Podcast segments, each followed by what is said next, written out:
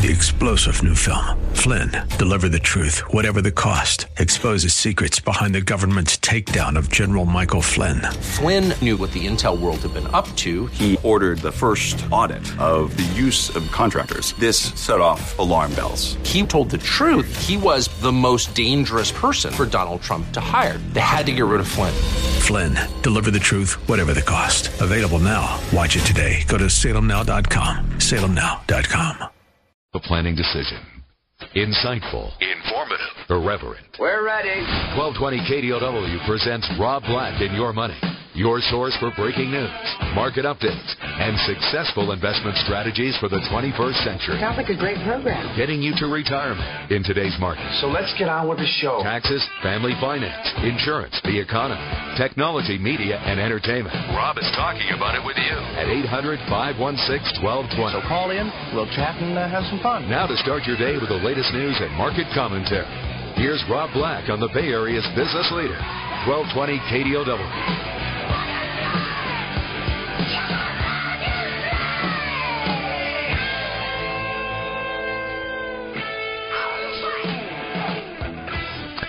Welcome in. Rob Black and your money. I'm Rob Black, talking all things financial, money, investing, and much, much more. Get your calls in there. It's 800 516 1220. It's 800 516 1220 to get your calls in the air. Keep in mind, if you call in and I give you some tough love, it's not because I don't like you. It's not because I'm not trying to help you.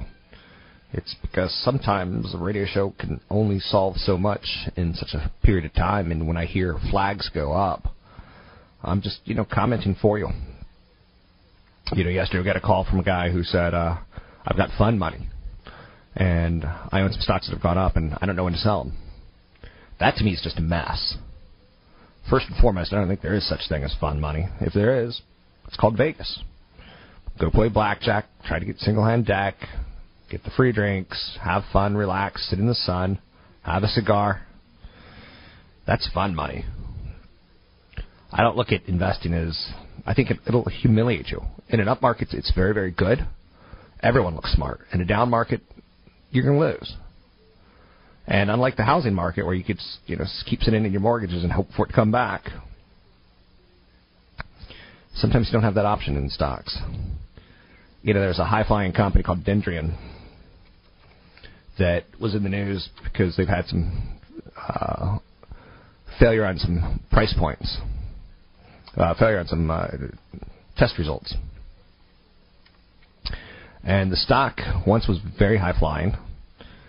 Um, I've been following it on and off in the news for a good 15 years. One point in time, it was a $55 stock. Now it's a $3 stock. And they've got a great story whether they're working on the cure for cancer, whether they're working on, you know, how to soften your arteries, whether they're working on something for leukemia. It's a great story. Biotechs have great stories. And, you know, you'll you'll hear from someone who works at the company or anyway, you get the basic idea of what I'm throwing out there for you. Um I saw an analyst throw out a zero dollar price target on it. So that's humbling. Get your calls in the air. It's 800 516 1220. Today's growth companies won't be tomorrow's growth companies. Today, the growth stocks are highlighted by Tesla and Michael Kors and Priceline and Green Mountain. There's no guarantee that that's going to be what works in the future. And there's also no guarantee, like at one point in time, Intel, Microsoft, Yahoo, Excite.com, Lycos, they all were growth stocks, and some of them lived and some of them didn't. HP's getting an upgrade today. Citigroup Morgan Stanley. Citigroup analyst Jim Suva added HP's to the broker's U.S. focus list, citing identifiable positive catalysts for the stock. It's interesting because I saw an analyst today come out on Microsoft and say that uh, Stifel Nicolaus, in a note, the analyst said, you know, there's some headwinds with Windows. And you can't really ignore these headwinds that are coming. He had a $36 price target on the stock, but he removed that. He thinks Microsoft's software business and enterprise story is robust. It's worth at least $33, $34 a share. But he said average selling price contraction. Could Microsoft continue to sell Windows at 120 bucks, 130 bucks, 140 bucks when Google will give it their operating system to you for free? And people like Apple are throwing out like $19 and $40 upgrades and things like that. Bill Ackman, large shareholder of J.C. Penney's, um, basically quit the board of directors. Um, he's under trading restrictions due to the fact he holds, you know, material non-public information as a former director. He may be able to sell shares once the quarter two blackout period is lifted, but he also must follow guidelines of his stockholder agreement. So, Bill Ackman out at J.C. Penney's last week. He made the unfortunate, I would say, blunder. Some people think he's having a meltdown. Some people think he's just having fun. Some people think it's performance art.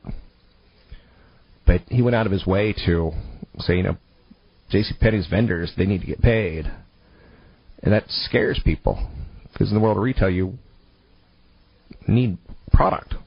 Vendors need to know that you're going to pay for product. And he also went out of his way to say, hey, the new CEO, who was the old CEO before he put in Ron Johnson, he needs to go soon, so we need a new CEO. And the board of directors got together and said, basically, shut up, Bill. Down in front, be quiet.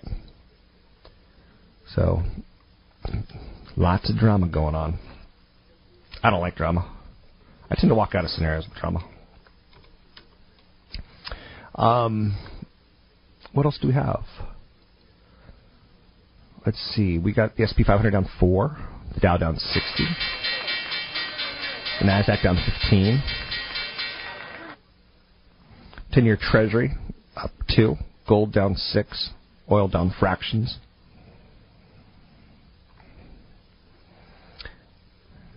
Um, gold is one of those interesting stories on the market right now because it worked so well basically since 9 11. That's gold, Jerry. Gold! There's no shortage of stories or angles. But when you had the Federal Reserve lowering the cost of money for a prolonged period of time, it creates a demand for something that's physical and something that's real. A hard asset versus, you know, printed money, which is considered a soft asset. Summer love affair with gold seems to be over. Some people are saying it could go as low as 1100.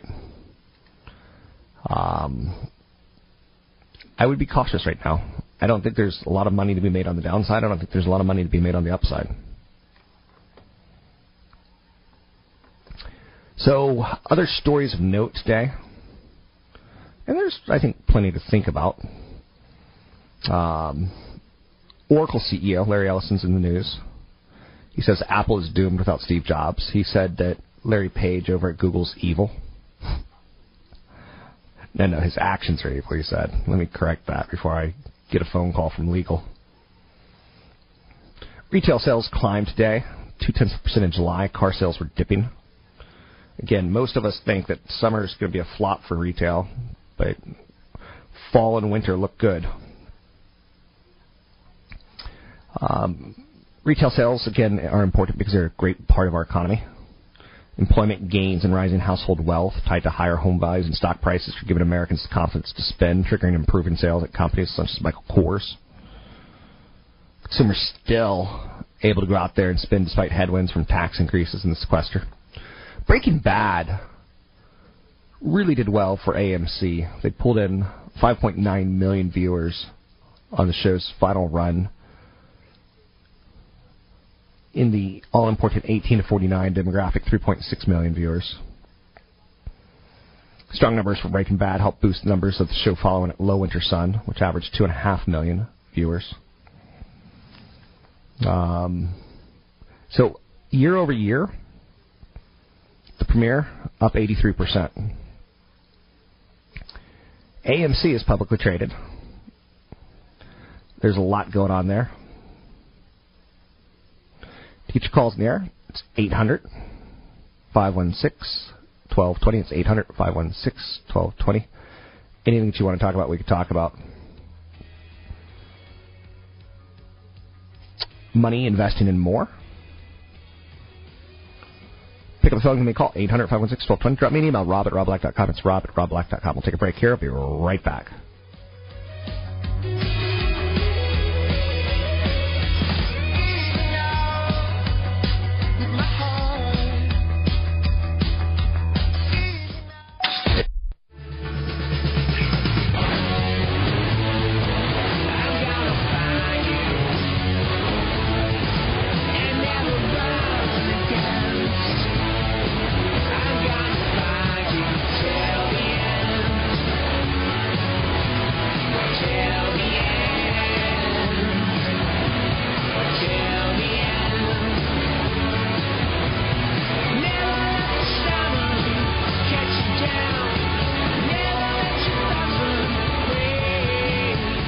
Black online at robblack.com.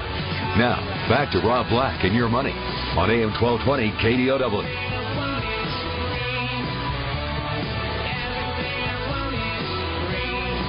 A lot of people are looking at September as kind of a Sharknado type of moment where we're going to hear about a new Fed chairman.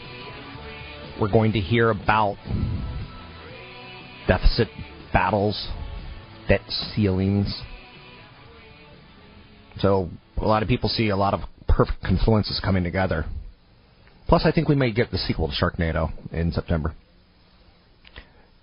I'm a little bit more worried about next year.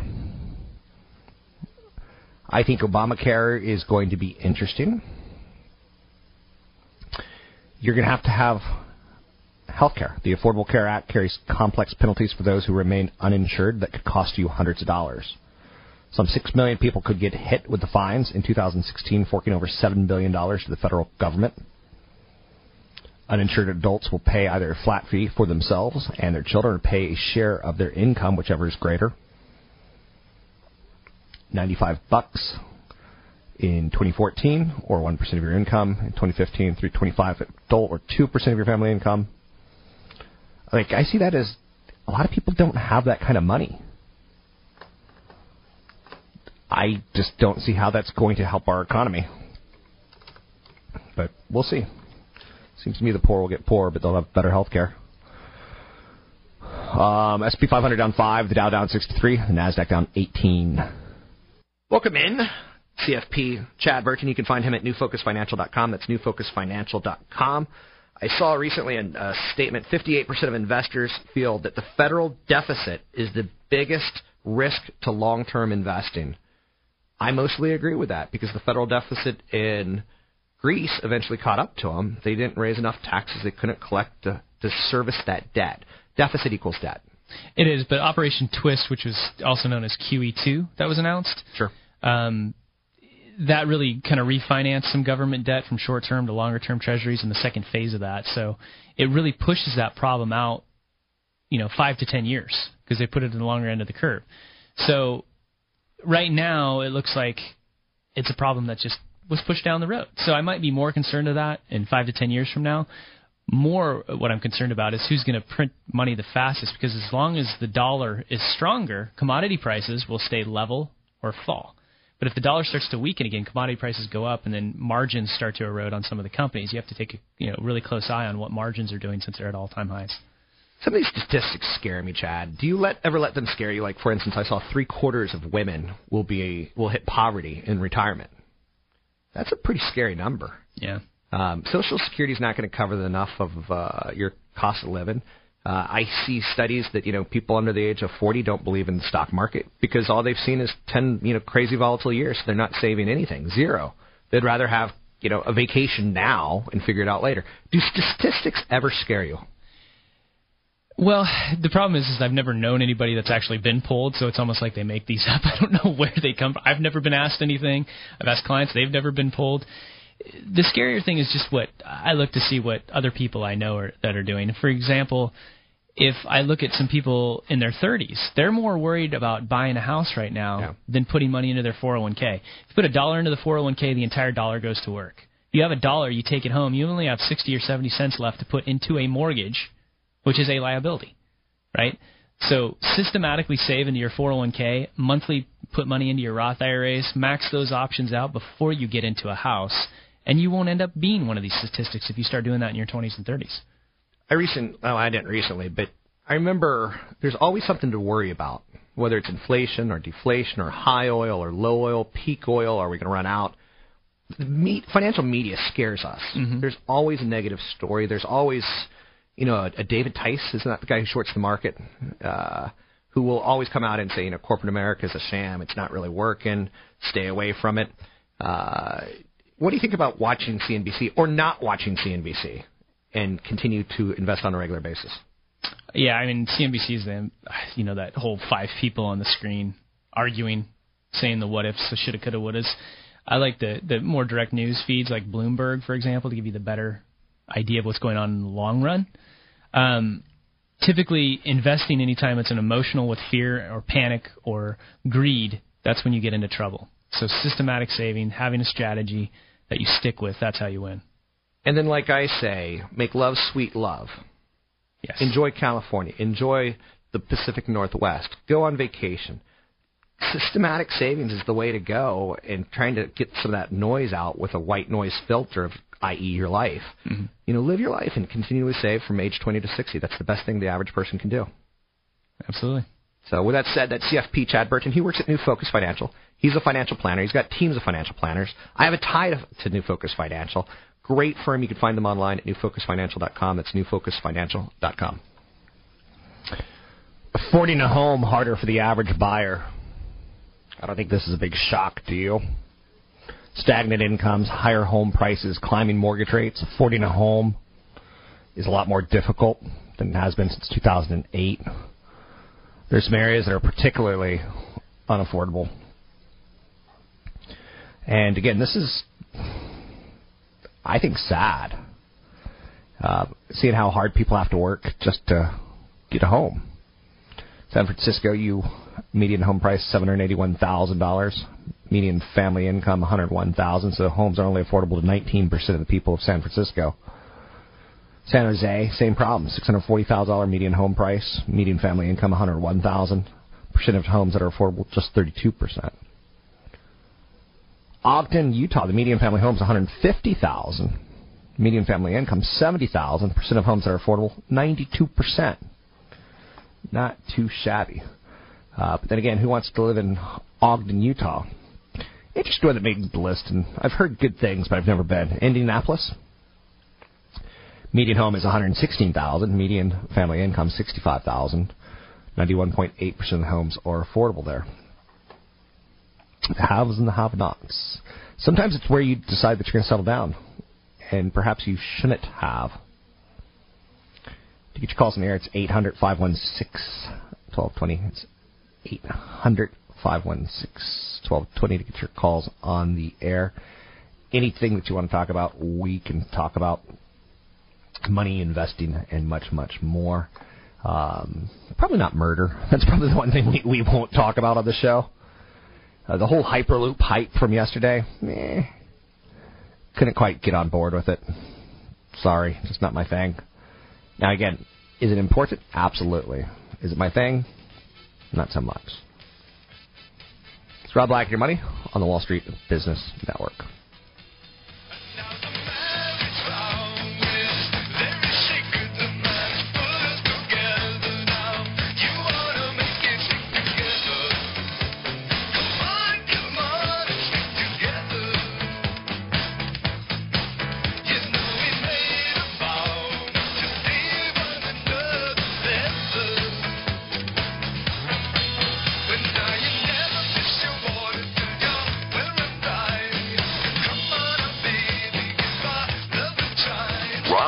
Has a financial interest in the six.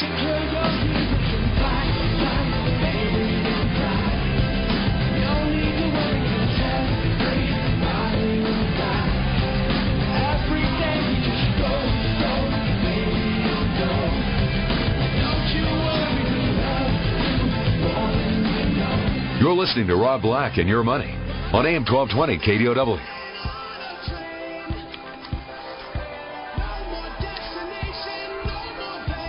I've got a little summer doldrums going on. Kind of winding down the summer, heading towards fall. Market seems to have a little bit of it too. The month of August feels blah. SP 500 down 5 today, Dow down 60, NASDAQ down 13. To talk about this and more, Patrick O'Hare, Chief Market Analyst, Briefing.com. How are you, Mr. O'Hare? Hi, Rob. Doing fine, thank you. Are you with me on this uh, little summertime blahs, or are we going to get some excitement coming in the coming months? Right. No, I'm I'm with you. I think uh, you know the market is kind of sensing that it uh, needs some time here to take a breather and coming off of that uh, that really big week a few weeks ago when you had the FOMC meeting, the ECB meeting, the July employment report.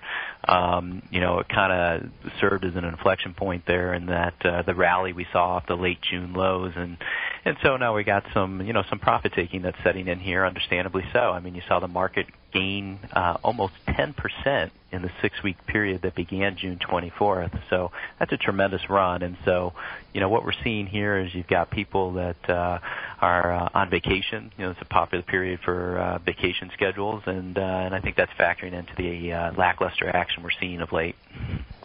So. I think there is a growing consensus, at least in the media, um, in that world. You're in the financial world, we're different worlds um, that there's going to be a 1987 style crash. That September, October, we get the Fed, you know, announcing a new leader. We get the debt ceiling. We get, uh, you know, budget crisis. We get sequestration really starting to take more and more effect. Uh, we're going to get a 1987 style crash. If you're a predictor, if you're a, a betting man, would you wager one's coming? Right. Well, of course, you know, none of us uh, has a perfect track record of predicting the future, uh, but we all certainly know the past, and it seems like uh, uh, just about this time every year, you seem to get these um, uh, commentaries or predictions, if you will, that the market is setting up for a very perilous period in September and October because, well, you know, that's when some nasty things have happened in the past. Now, you know, is it going to be? Are we going to get a crash? I, you know, I don't know. I mean, what we've been selling our readers all along here as you ride this easy wave of liquidity is to make sure you're riding it with a life preserver, right? Um, because you just don't know. I mean, the market is being artificially supported with the Fed policy, and uh, and strange things can happen in an, in an instant. Um, you can get some very, um, uh, if you will, some weak-minded uh, money in there, you know, where you get some investors that got in late on this rally and they're quick to be shaken out at any, you know, sign of a of a pullback. And uh, and if you have some news-driven event that gets the ball rolling, it can, it can, you know, escalate in a hurry. You know, a crash is not in our forecast. Um, we have said uh, here that we'd be more neutral on the market. Uh, we said as much in early June, where we'd be selling into the strength, taking some profits off of the uh, the big run we've had, because we think, frankly, that you know the easy money, if you will, has been made in this run, and and now you're looking at uh, at near-term downside risk outweighing the near-term upside potential. So you just have to be aware that uh, you could get more of a, a concerted pullback than we've seen of late. But um, you know, no one knows for certain what the future holds, and I'm not going to go on record, uh, you know, saying that we're going to get a crash in October. I know, but I had to ask because again, that's the swirling Sharknado moment of uh, we just have to find something to talk about in media and fill microphone time. Let's take a look at summer retail. Uh, did you see the numbers this morning?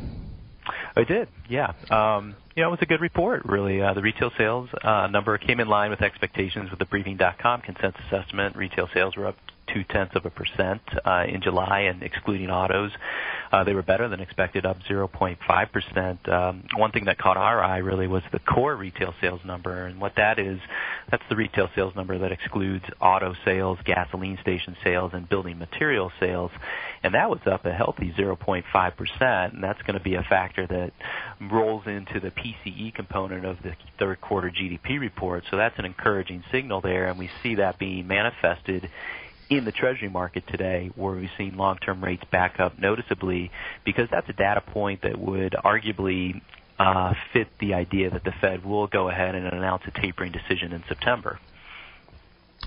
I've heard people say both ways that it's going to matter, that it's not going to matter about the Fed tapering, that we kind of already know, therefore we had our bad moment with it. What camp are you in? Is tapering going to materially affect the results on the stock market? Will it materially affect earnings? What's your thoughts? Well, I don't know how it could not matter, right? I mean, the market has been artificially supported by QE1, QE2, QE3, Operation Twist, QE3 Plus, or whatever you want to call it. Uh, and the fact of the matter is, is that even though uh, monetary policy will be extremely accommodative still, any uh, move to start pulling back on that accommodation is is a clear signal that we're now moving into a period where you're getting you know you're at the beginning of the end of all of this really extremely accommodative monetary policy, or at least we would think so. Um, and you know we think that that's going to certainly cause some some indigestion here for a market that's been so dependent uh, on a diet of monetary uh, uh, on a diet of quantitative easing. And so uh, you know you've seen the adjustment in the Treasury market, obviously, but uh, and you're going to see that continue to trickle through. We think uh, as it relates to the housing market, which has been a pillar of strength here, but you know. Um, rising mortgage rates uh, are going to crimp you know demand at the margin at the least and could have some some greater impact. And we're seeing that concern reflected in a number of the home builder stocks which have just been um, you know uh, really beaten up uh, pretty hardly notwithstanding all of the continued calls amongst economists that uh, the housing market is going to continue to be a positive contributor to GDP growth. It's kind of interesting um, I'm reading between the lines that you said. You almost used artificial stimulus. Do you not like the way the Federal Reserve has acted in the last five to ten years?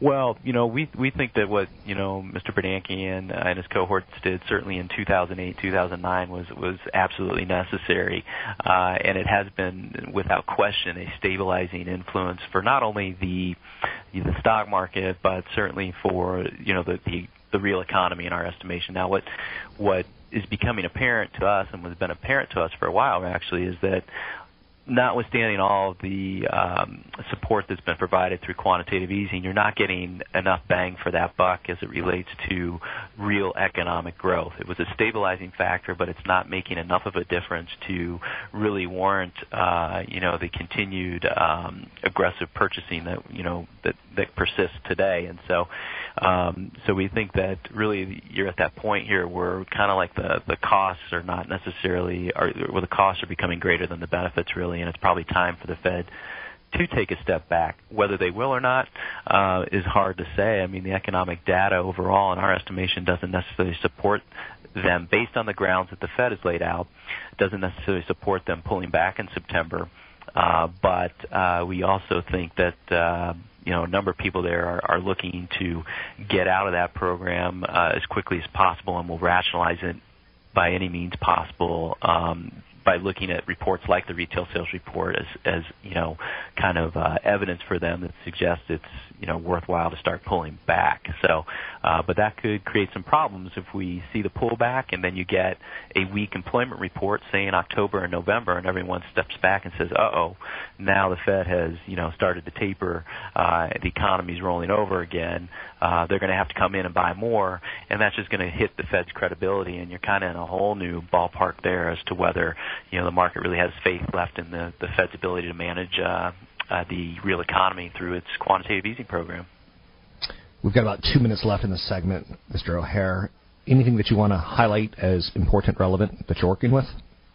Yeah, well, you know, we're keeping a close eye on the um, the earnings report out of Walmart, which is coming out on Thursday. Um, you know, we've seen a uh, several retailers of late come out with some disappointing guidance, uh, mall-based retailers, if you will. So Walmart's obviously a, a different animal in that respect, but Walmart uh, obviously caters more toward the low to middle uh, income consumer, and um, and we're curious to hear what you know what Walmart is seeing as it relates to the demand from that. Uh, income class, those income classes, uh, and looking at it as a potential sign for kind of how the economy might unfold here in the second half of the year. So it could be an important report there as it relates to, you know, kind of an overall big picture point of view. One last comment from you, please. Uh, last week, I think we got the jobs numbers in between the time we talked. Mm-hmm. They looked a little weaker than we want them to. If we're going to the thesis back half of the year, this is the first month of the back half of the year. Thoughts? Right. You mean the July employment report or the initial claims report? I was thinking July uh, employment report. Yeah, July employment. Yeah, you know, um, you know, saw aggregate earnings decline three tenths of a percent. So the retail sales strength we saw today was a bit surprising based on that number. But you're not getting a lot of real, uh, you know, su- you know, super strong job growth, and so that was not a report in our estimation that supported the case for a Fed tapering in September, and it certainly wasn't a a report that suggested to us that you're going to see uh, escape velocity, um, you know, see the economy hit escape velocity in the second half of the year either. Thanks very much. It's Patrick O'Hare, Chief Market Analyst, Briefing.com. Independent live market analysis, U.S. international markets. I like the content. I like the non-biased information. It's not going to teach you how to trade and make millions of dollars. There's no promises like that. But if you're going to work with Wall Street, if you're going to play um, with your 401k and learn about things and educate yourself, I don't think there's any better people in the business than the people at briefing.com. It's briefing.com. We'll take a break here, come back, take a look at the markets, talk about money, talk about investing. I'll work on a story for you about your 401k in retirement. We'll take a break. Be right back.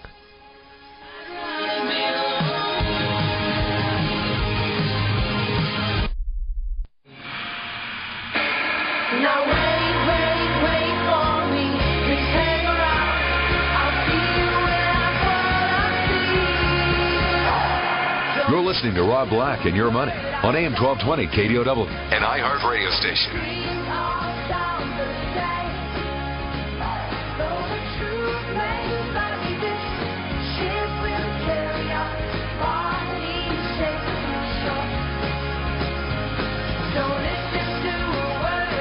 Welcome back in.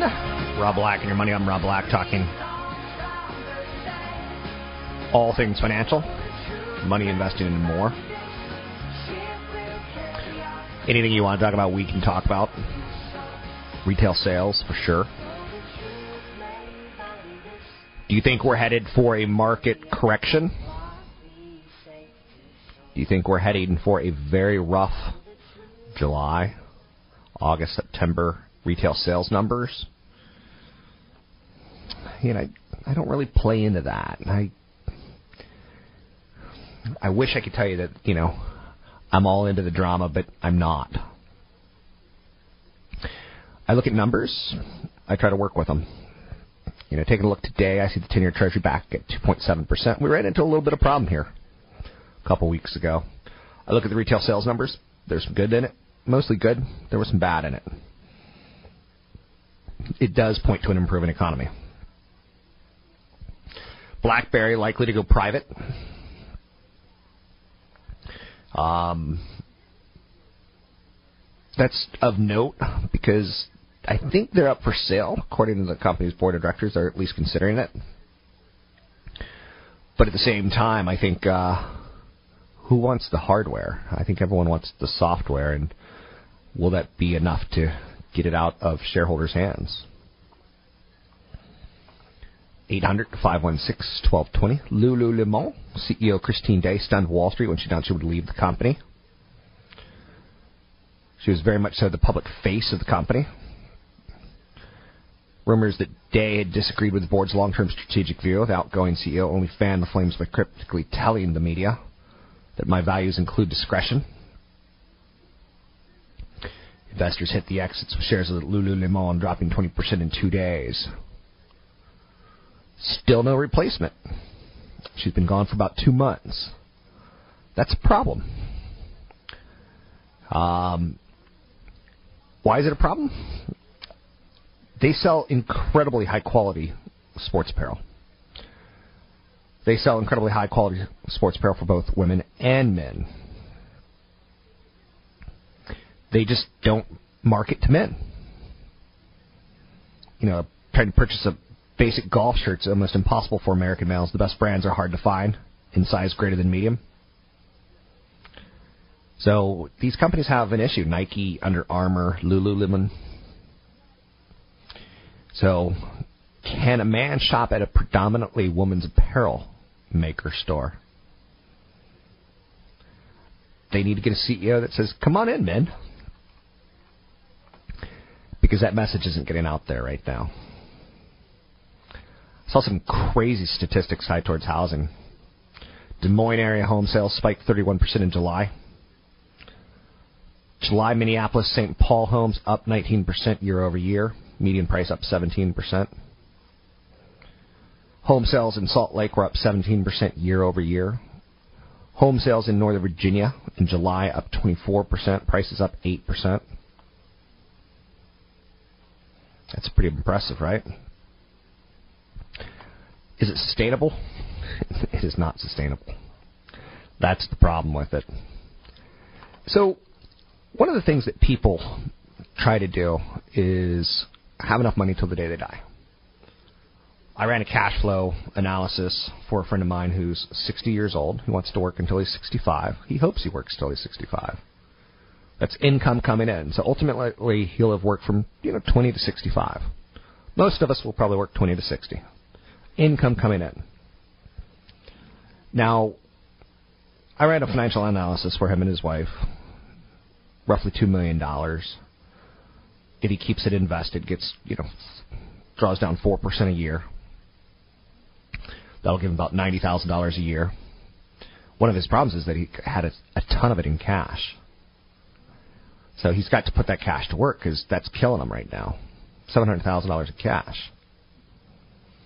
So, what do you do when you hit retirement? He's going to live till his money will not run out till he's 93 and she's 95. So he dies at 93, she dies at 95. That's a pretty fair assumption. Now, again, maybe I'm going to live a little bit longer because I'm younger and the medicine's improving, right? But two million dollars a year will pay them about ninety thousand, and if she dies at 93 and she dies at 95, they'll run out of money. Perfect. Factors in a little bit of Social Security, but most of the Social Security is going towards you know medical care costs that climb six percent annually. So, do you raid your 401k? When do you do it? In his case, I said work as long as you can. You can borrow up to $50,000 of your vested balance. That amount may be reduced if you've taken out a loan within the past year, and the loan must be repaid within five years unless the loan is used to buy your main home. You know, interest rate on a loan in a 401k, three and a quarter percent. If you leave the job, you have to repay the loan immediately or pay tax on the remaining balance. I tend to say that's a tool. You know, one of the problems when you borrow money from your 401k is you miss out on the market upside in the last five years over 130%, right? One in five people who have a 401k have an outstanding loan on it, and we're at market all time highs. That's sad. 50% of borrowers have taken out loans more than once on their 401k. It's not a piggy bank, it's your nest egg. It needs to last till you're 93, 95. It typically takes borrowers two to five years to return to their previous savings rate after they take out a loan. People who borrow from their 401k tend to save less. If I pay six or seven percent on a loan this year, I would have missed out on the 15% earnings had it been invested in the market this year. Never borrow money on your 401k to pay for college costs. You don't want to pay. You don't want to like tap into your retirement to pay for your college you know, all the red flags go up when people start doing their 401k for credit card debt. Again, 401k is your nest egg. It's supposed to last till 93, 95. To get your calls in there, it's 800 516 1220. It's 800 516 1220. Anything you want to talk about, we can talk about. This is Rob Black, your money. You can find me online at robblack.com. We've got a seminar coming up in Los Gatos. A few Thursdays from now, you can find out more at robblack.com.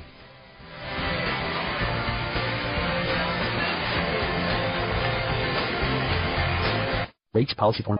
We should have done things sooner. Be successful. What does success mean to you?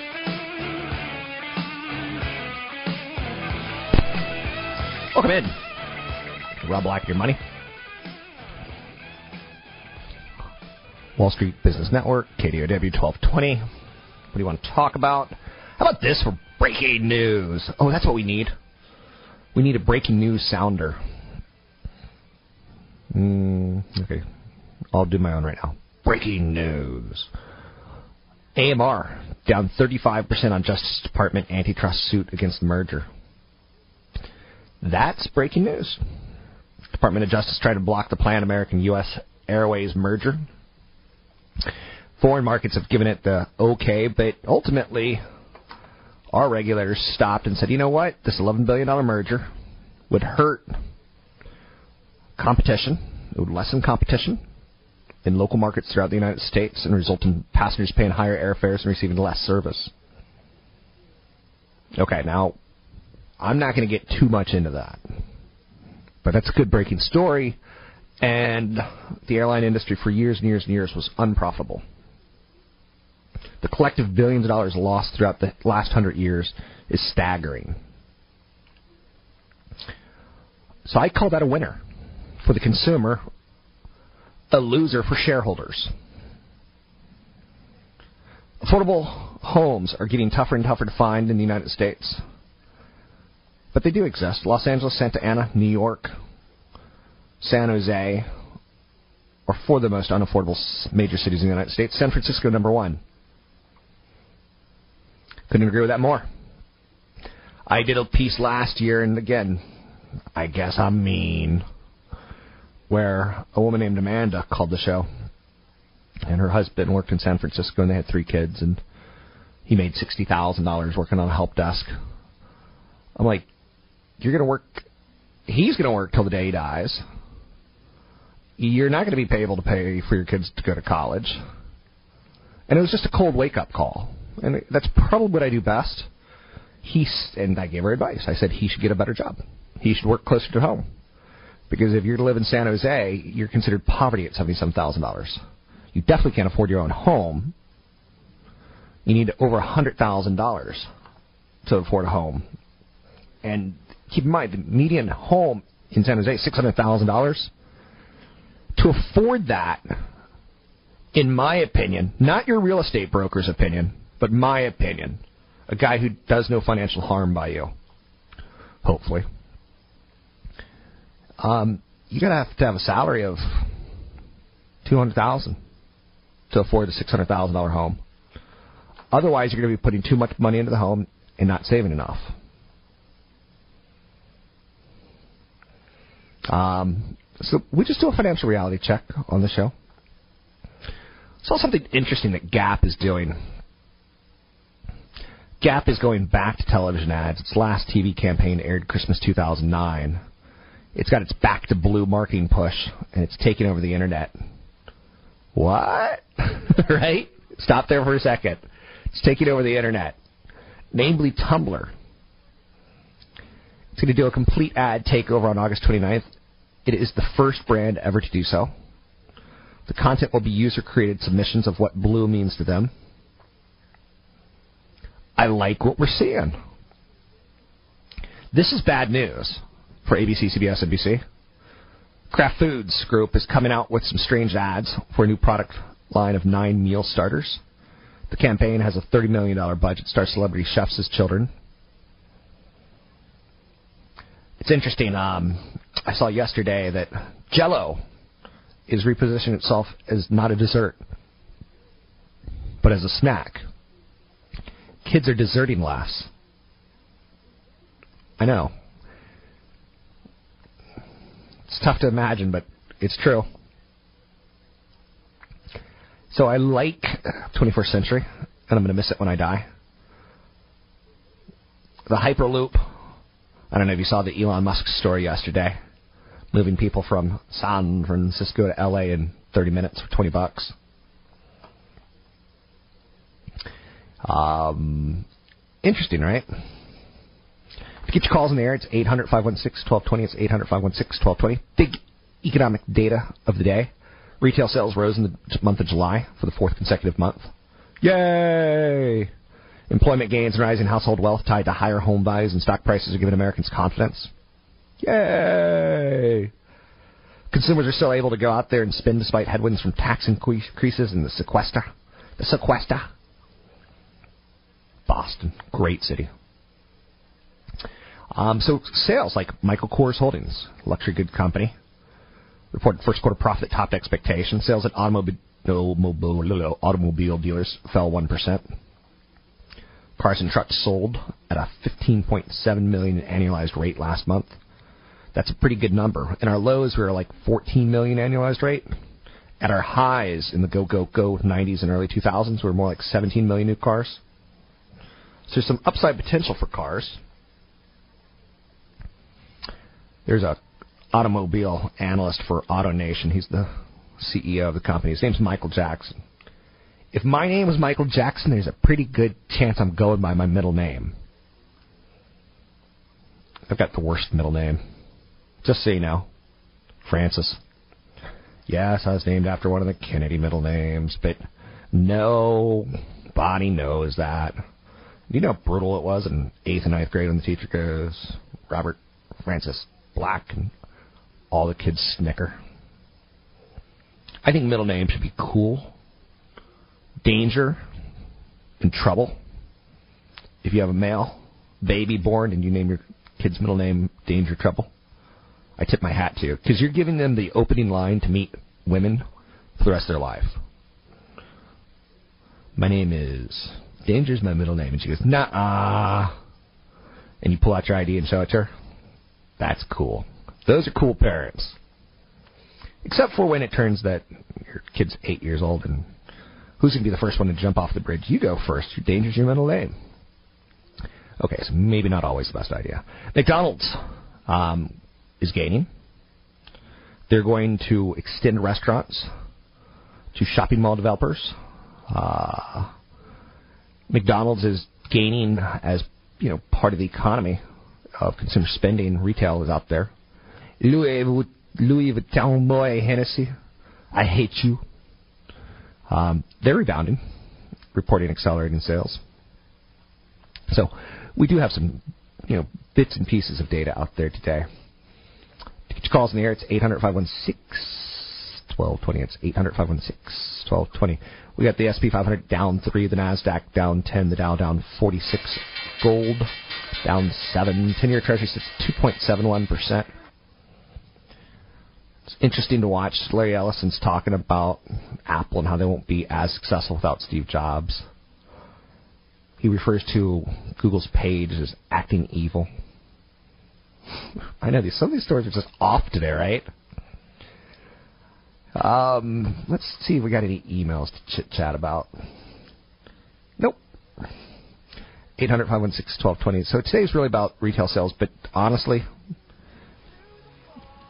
I think people are starting to say, you know, what's going to happen in September? People are on vacation. Take a break here. Don't forget to get a night coming up in Los Gatos a couple Thursdays from now. You can find out more about it at the Toll House Hotel. It's a hotel made out of cookies. It's pretty unique on that level alone. Take a break here. I'll be right back on AM 1220 KDOW.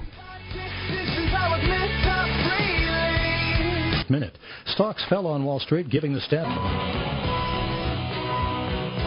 Welcome back in. Rob Black, your money. I'm Rob Black, talking all things financial, money, investing, and more. Anything you want to talk about, we can talk about. Um, retail sales were big this morning. Employment gains and rising household wealth, obviously helping.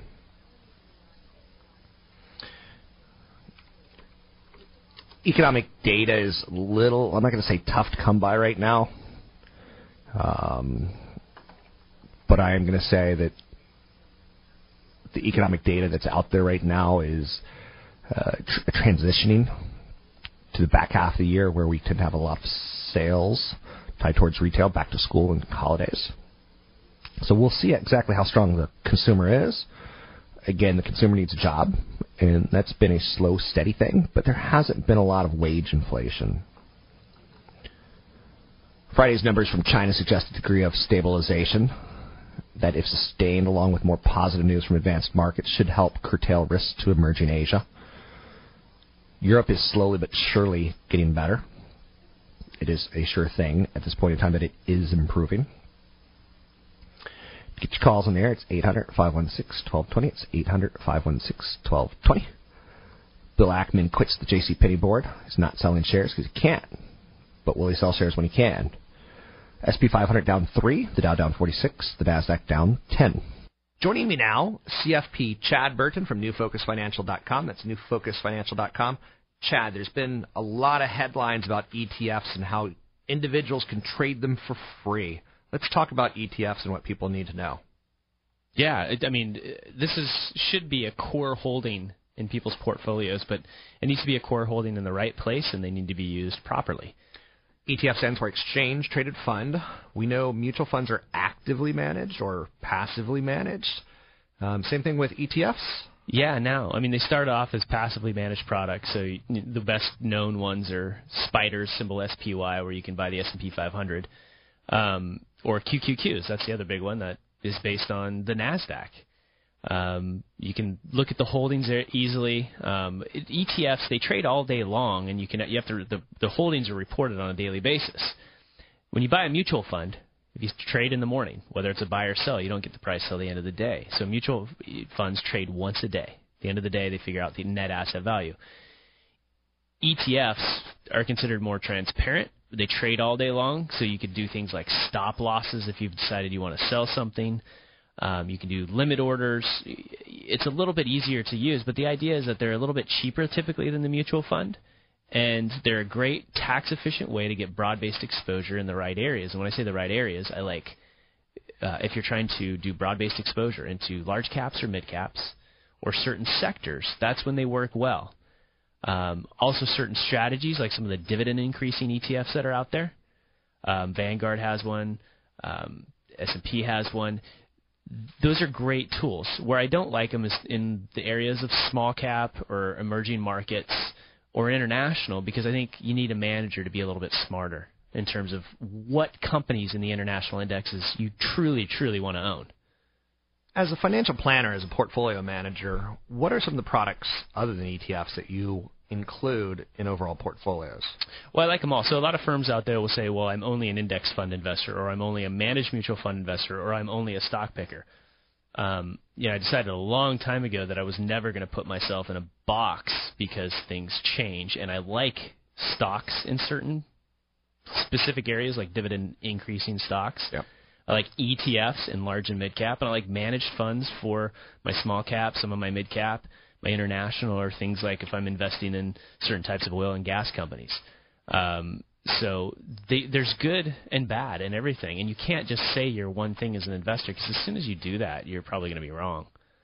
There's a person who espouses buy and hope is dead, and buy and hold is dead, and you know I, I don't.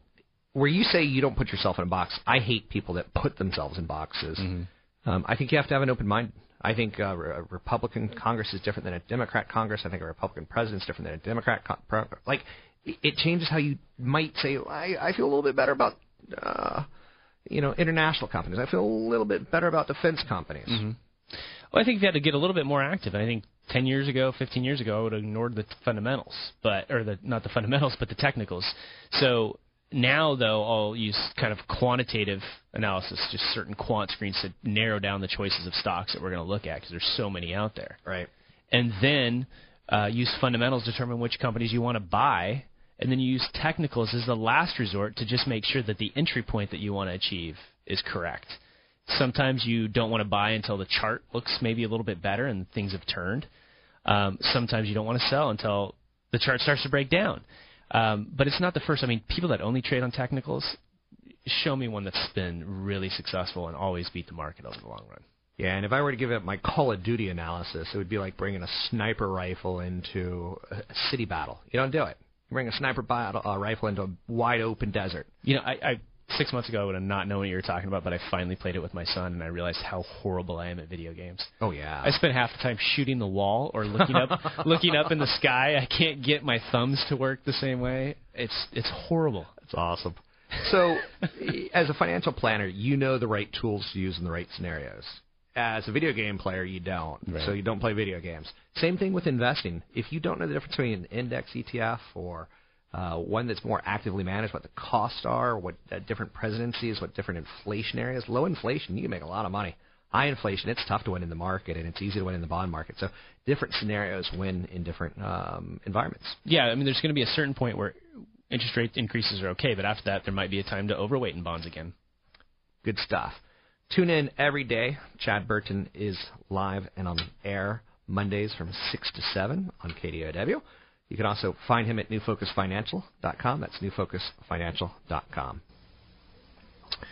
And I am the stock master. no, I don't have a stupid name like that, but I could. So the Justice Department, the Justice Department challenging U.S. Airways AMR merger. Very interesting. Um, I always want more competition in my airlines. I would love to see Elon Musk do the tube, the Hyperloop, and uh, the problem with that seems to be every jurisdiction doesn't want to you know snarl traffic for months and months and months as they set up some new technology and infrastructure. Of course, that would be good for our economy because it's jobs of putting up some new infrastructure. I'm a big fan of the idea. What billionaire will step up and fund it? I don't know. I don't even know the political factions would let you do it at this point in time. We have a down market today, not by a lot, but enough that again it's the summer doldrums. SP 500 down two, Dow down 34, Nasdaq down six. I give you permission to leave the room. To get your calls in the air, it's 800 516 1220. To get your calls in the air, it's 800 516 1220. Big event coming up in September. Toll House Hotel. It's a hotel made of cookies. It's going to be a retirement planning event. You can learn more about it at robblack.com. That's robblack.com.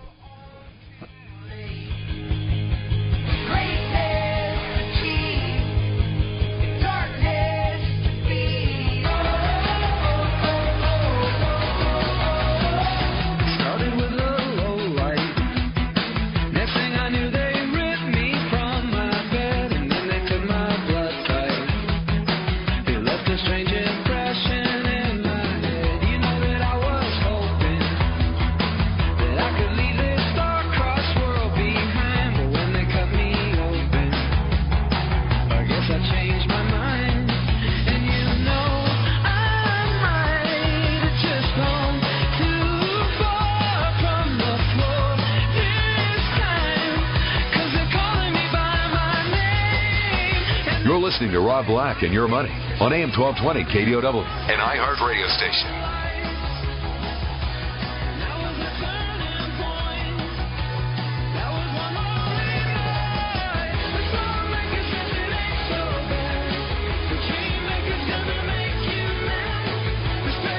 Welcome back in, Rob Black and Your Money. I'm Rob Black, talking all things financial, money, investing, and more. Anything you want to talk about, we can talk about.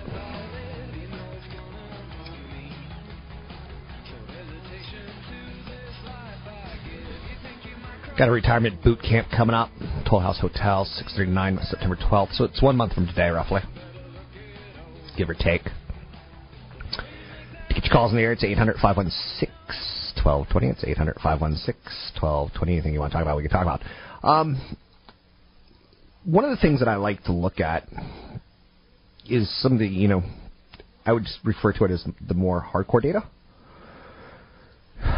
And economically speaking, that doesn't always make good television, which you could probably imagine. I'm trying to do the best I can uh, with television and radio, talking about the economy in an entertaining kind of way. I sometimes want to talk in sound bites to get people motivated. You know, I told you I ran a cash flow analysis for one of my friends who's got two million dollars. He's 60 years old, and he's got seven hundred thousand dollars in cash. And if he allocates it properly and gets historical market performance and only pulls out four percent or less,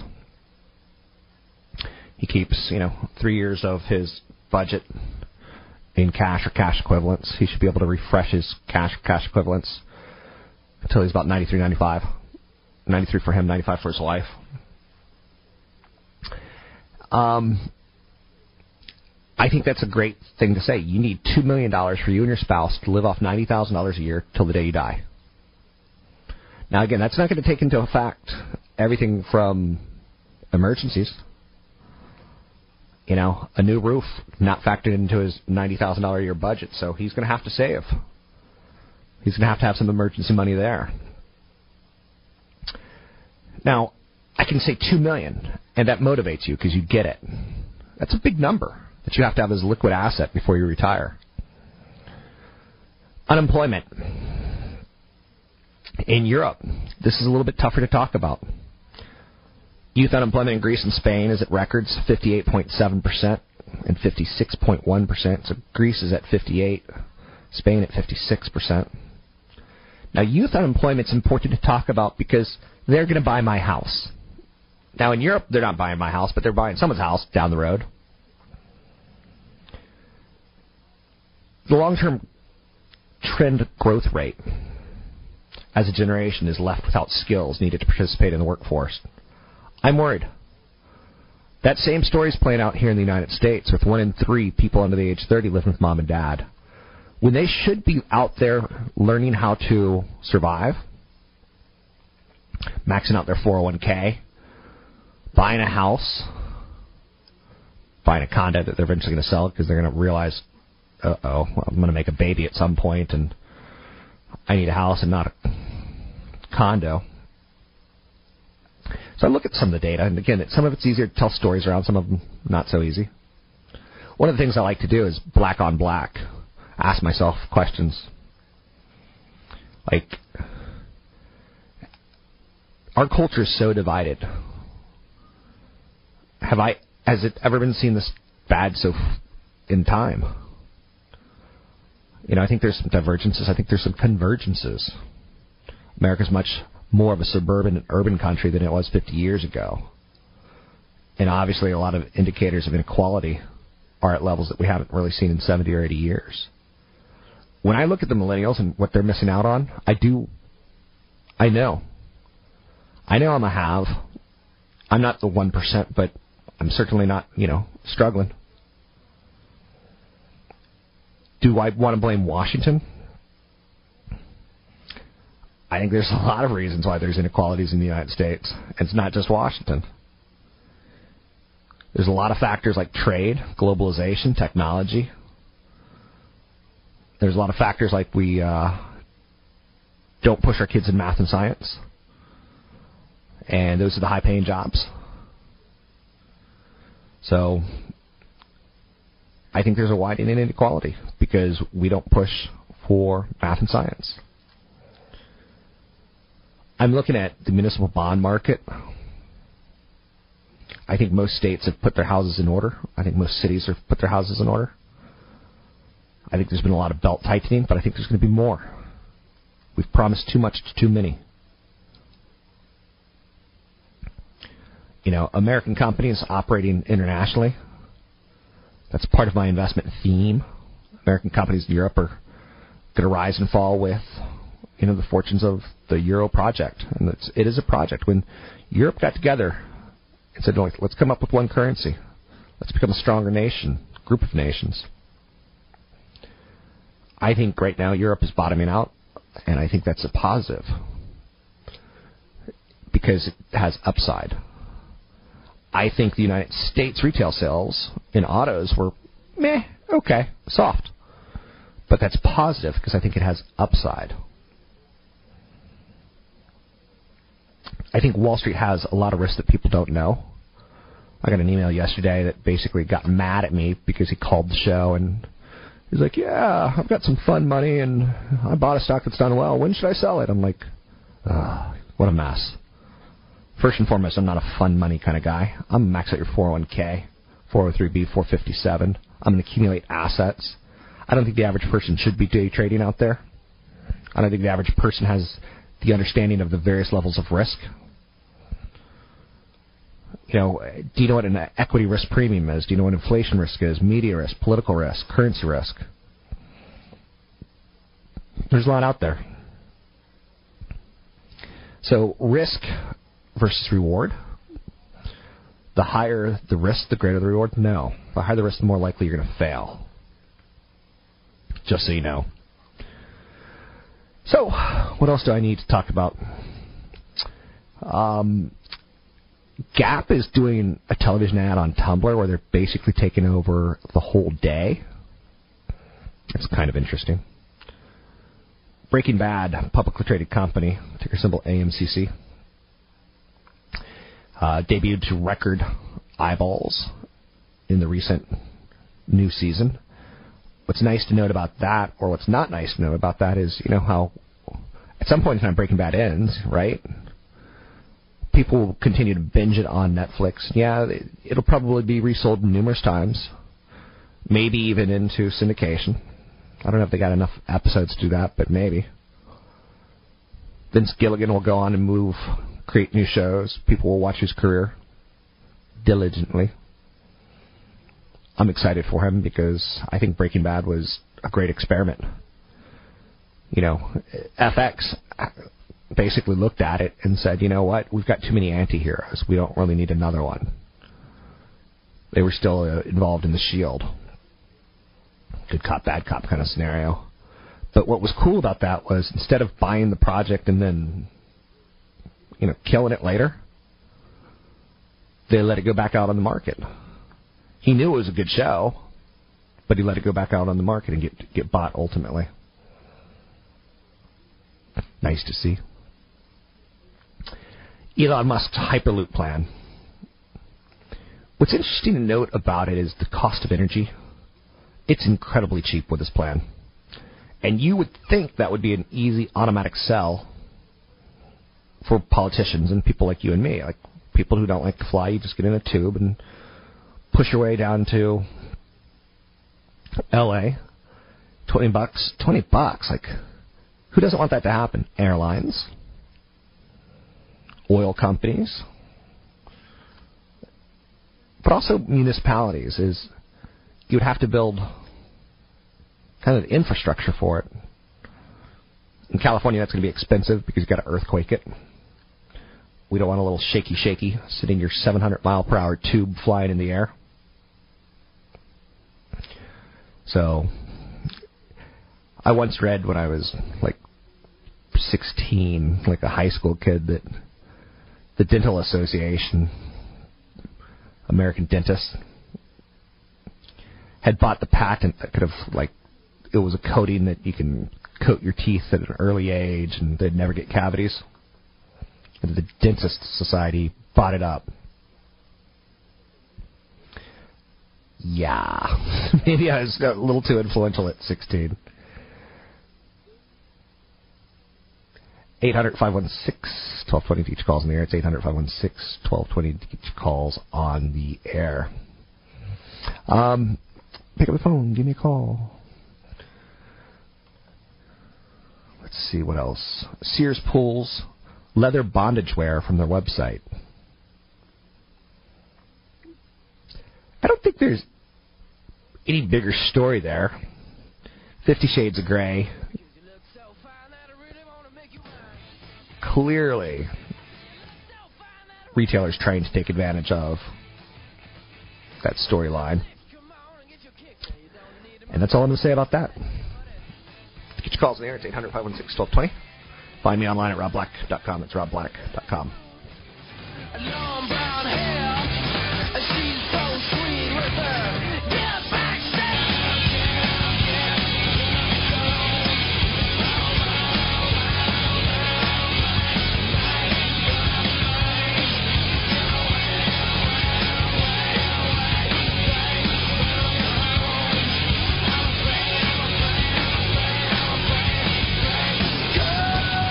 Visit Rob Black online at robblack.com. Now, back to Rob Black and your money on AM 1220 KDOW.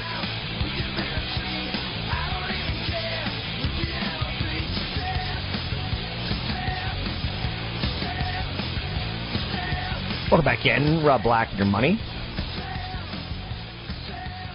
I'm Rob Black, talking all things financial, money investing, and more. Anything you want to talk about, we can talk about. Let's get to a quick phone call. We've got a caller on the line. Biswa? Yeah, hi. Uh, I wanted to ask you what you thought about the prospects of uh, international markets, both uh, developed and emerging, especially when you factor in currency risk. I think it's an important part of a portfolio for the long term investor. Um, there is a difference between international markets and emerging markets. What's your opinion on international markets? Yeah, there seems to be some turmoil, right, in the emerging market space right now. And sure. uh, even uh, in the developed markets, there's Abenomics going on. So when you factor in currency fluctuations and all that, it's not clear that they have the growth story that they used to have, the you know the last five years. So I'm thinking vis-a-vis the U.S., whether it's a better place to put uh, less or more of money on? Yep. Um, I certainly think the risks are out there. I think the emerging markets, which have typically been, um, you know, Brazil, Russia, India, and China, and others, have some problems. Um, I think South Korea, for instance, and thanks for the call, has turned into a scenario where basically it's Samsung and Kia. Um, I don't think you could have all your risks in the United States. When I was a young man, the formula was probably 80% U.S., 20% international. I think now that number can go higher, depending on how much volatility you should have in your portfolio. As you get older, you should have less volatility, in theory. Um, but again, it's going to be totally up to you to figure out how this uh, works for you or doesn't work for you. Um, I think there is the story of the middle class being created in foreign markets. I think you're starting to see a lot of frustration uh, that shows you be cautious with international markets. Know that they're going to be more volatile than your U.S. markets. You know, the protests that we've seen in Brazil is because they want more better education, they want better infrastructure, they want you know the government to stop being corrupt and stop spending money poorly. They don't want the Olympics. They want basic, you know, liberal rights and standards, and you can't blame them. If you take a look at India, um, India is not a country of snake charmers. India is a fast developing, well fleshed out political system, great college system that a lot of uh, Indians come to America, get a great education, go back and take lessons of capitalism with them. Uh, you look at China, and China's going to have some fits and starts, and I don't really believe everything that comes from China. But there's no doubt that there's creating more of a middle class when companies like Apple say we're doing everything we can to improve factory conditions, and factory conditions apparently are pretty horrible. Regardless of the humanitarian angle, there is improving conditions. Um, wage increases are happening. Ultimately, that will be a bad thing for the U.S., or we'll start shifting where we manufacture things like we have already started to do so. For instance, uh, Ford, GM said yesterday that you know we're going to probably have to leave South Korea because it's gotten too unionized and too expensive to do business there. So, are there currency risks? Absolutely, absolutely. Is the United States the best house on the worst block right now? Yeah. Are you going to make money next year? I don't know. I really don't know. To get your calls in the air, it's 800 516 1220. It's 800 516 1220. I think you're playing a longer term tr- game if you believe in international and emerging markets. Do I think Visa and MasterCard are going to do transactions worldwide? I do. So I don't think you have to take too much risk. Um, but then again, it depends on where you are with your portfolio. Let's see what we got here as far as market stories go. Best paid women in the SP 500 settle for less with 18% gender gap. That's pretty shocking. And that's the best paid. Now, again, that could be skewed in large part because you get one CEO like uh, Larry Ellison, you know, and how much he pays himself. Again, best paid is part of this whole angle. CFO at Oracle pulled in $51 million last year. The CEO at Yahoo, Marissa Mayer, pulled in 36 million. These are all women. Facebook COO, Sheryl Sandberg. Um, she's terribly well compensated, as well you would expect. But last year, the five best paid executives at each of the Standard Poor's 500 index companies um, out of the five best executives, only 8% were women. There you go. I don't see a 1987 style crash coming. Not yet. To get your calls in the air, it's 800 516 1220. It's 800 516 1220. The SP 500 is down 1. The Dow down 26. The NASDAQ down 4. Orbitz shares are plunging after the largest investor sold a third of stake. That's kind of shocking. One analyst is saying Apple can go back to 570 soon. Apple's had quietly been putting together a nice run on Wall Street. It's above its 100-day moving average for the first time in a while. You can find out more about me at robblack.com. It's robblack.com. Take a break here. Talk to you in 22 hours. It's Rob Black and Your Money on the Wall Street Business Network. .com. Hi, this is Rob Black from Rob Black and Your Money. Over the years on my radio show, I've heard from people like you who've been burned by buying expensive and wrong financial products from people that don't have your best interest in mind. Naturally, I've developed relationships with people in the financial industry you can trust. So if you need a new home or refi mortgage or reverse mortgage, if you need insurance like home, automobile, life, or commercial, or maybe you need a financial planner, get in touch with me, and I'll give you a trusted financial referral. Email me, rob at robblack.com. It's rob at robblack.com. It's the Ray Lucia Show coming up next here on the Bay Area's Business.